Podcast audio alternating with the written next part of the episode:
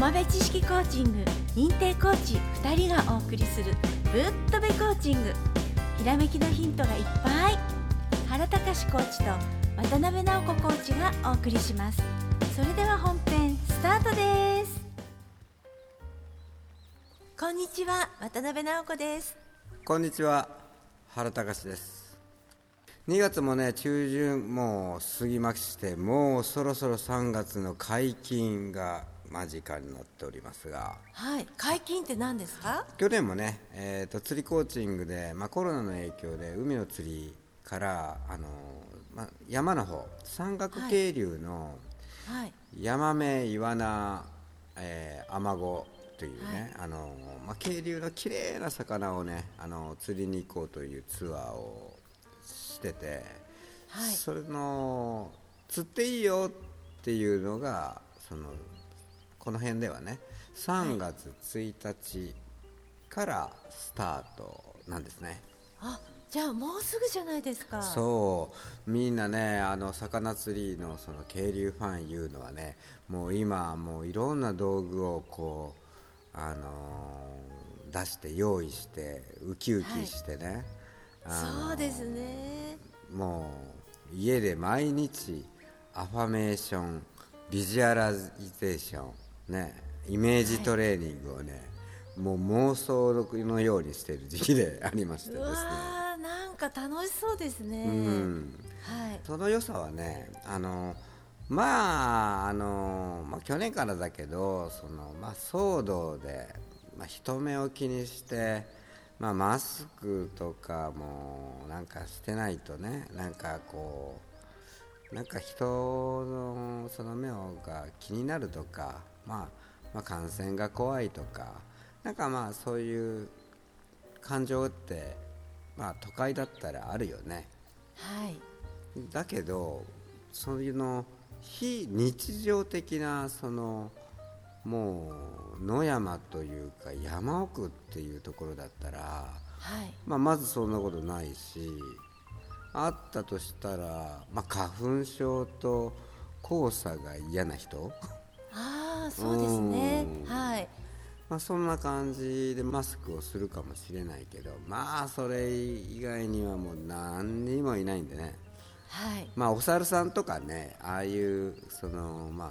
何二足歩行哺乳類とか、はい、あと鹿とかキジとか、うん、キジ。ああいうその生物たちがね、まあ、出迎えてくれるというああいいですね、うん、本当に自然の中、うん。まあ、今年もねあの、まあ、ホームページの方でそのまああの募集というかあのエントリーできるようにはしとくから、はい、ちょっと都会の生活ちょっと辛いんだよねっていう人がいたらねぜひね参加したらすごく気分が楽になると思うんで。いやそれは素晴らしいです、うん、はいあとね今回のその質問のね、はい、あの方のねあのメールをね今読みますね。はい、えー、20代の男性さんからです、はい。ね。えー、大学の成績がねちょっとうまいこといかずあのまあちょっと留年の可能性があるかなっていう心配がありますと。どうすれば自分の失敗と向き合ってまたこれから自分が知らなければならないことを後回しにたまらないようにするためにはどういうふうにしたらいいですか？みたいなね、はい、あの大学生ならではの、えー、ご質問が来てるんですけども。はい、はい、いいご質問ですね。はいまあ大人の人でもねやらないといけないことがどんどんどんどん後回しになるのは普通だからね。あの、はい、これはいいってわけじゃないんだけど、うん。あのまあ、一つはその、まあ、時間の使い方あとその、まあ、処理をする時悩んでる時間というかどうしようかなっていうそういうあの早くやればいいのにあのえー、即断即決ができない場合。ね。あとはそう。一つずつこうものをこうこなしていこうとなると何か一つで引っかかると次にあの進めないとかね、えー、そういう場合も、まあ、多いと思うんだけど、まあ、その辺はね、まあ、本でねクロックサイクルの早め方。ね。それともう一つはグレインサイズの高め方。ねこの本はね、あのとても良いんで何回も何回も読むためにこれを購入しといた方がまあいい2冊で、まあ、ここ何十年思思いついたらね、あの開いてみるような、あの何歳になっても使えれる内容なんでね、はい、これをまず読んであのやってみたらいいなと思うね。はいそうですね、うん、はい。まああとねえー、今さっきの冒頭のその、まあ、気分転換っ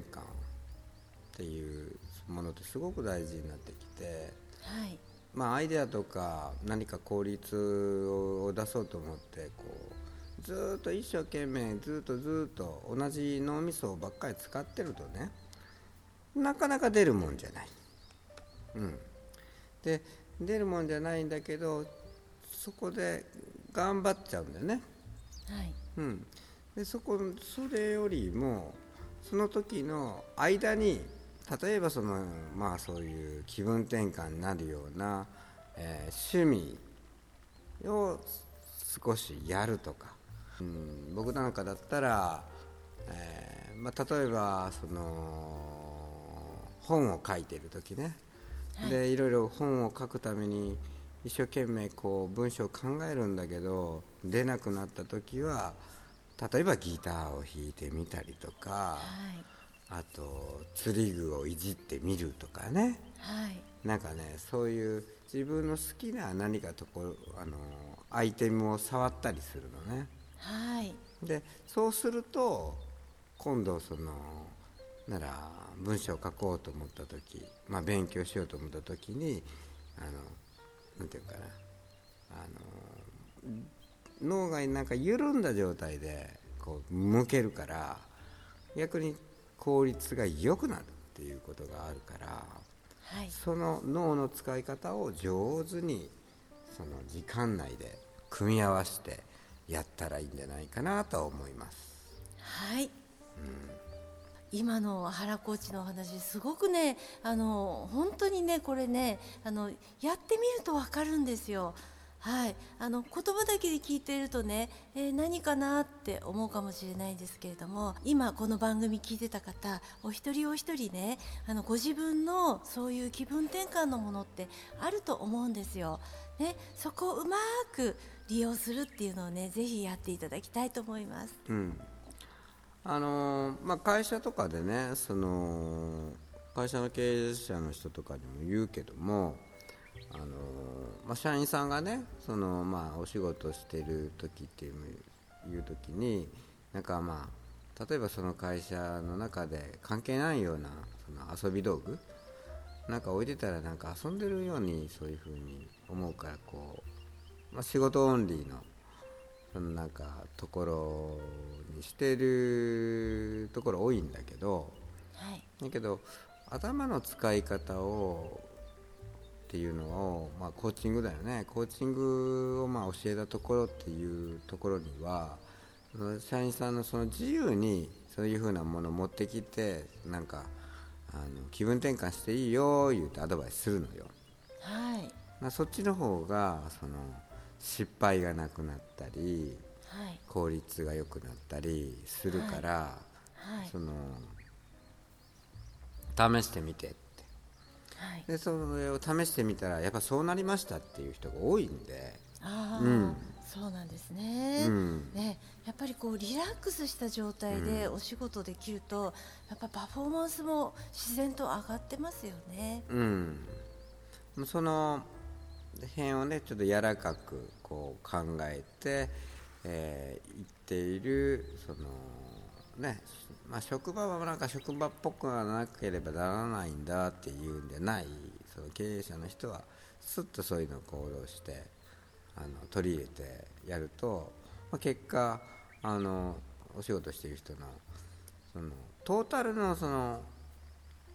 出来高っていうかねあのできる量と品質が上がるっていうのはあの体感していらっしゃいますよ。はい、はい、これをまあみんなねあの、まあ、学生さんに限らずねあの職場でね、えー、ちょっと遊びを入れるっていうかね遊びのなんかこう要素を入れるっていうのは非常にこう時間の使い方が逆に良くなるっていうお話をちょっとしまね、いいお話です、はい、はい、今ね在宅でお一人でお仕事に向かってるっていう方もいらっしゃると思うので本当にね今のお話ねあの本当取り入れていただきたいと思うんですね。うん、うん、そう。あのー、やっぱ出ない時はねなんぼ頑張ってもね出るもんじゃないからね。うん。やはりそこで脳がこうリラックス方向に、えー、まあそういう、まあ、脳波だよね、はい、うん、その脳波のところところいう脳波の状態にする行為をやはり入れた方がいいですよというお話でした。はい。はい。ね今日すごいね楽しいことになってきましたね。はい、うん。これからね春なんでもう、はいなんだかんだと外に出てそういうお休みの日まあねお休みじゃなくてもですねあの出てあの春を楽しんでいただけたらと思います、はい、また番組の方へのその質問などは原隆ホームページ、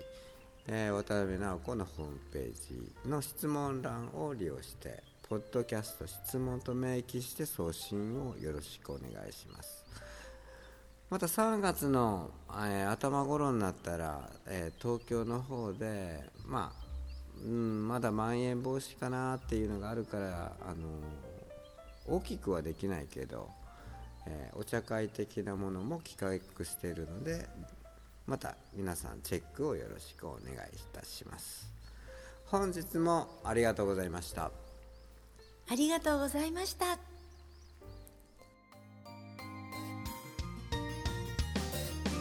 友部知識コーチング認定コーチ2人がお送りするぶっとべコーチング。今日のお話はいかがでしたか？ひらめきのヒント見つかりましたか？質問のある方は説明書きにあるメールアドレスにどうぞ。では次回もお楽しみに。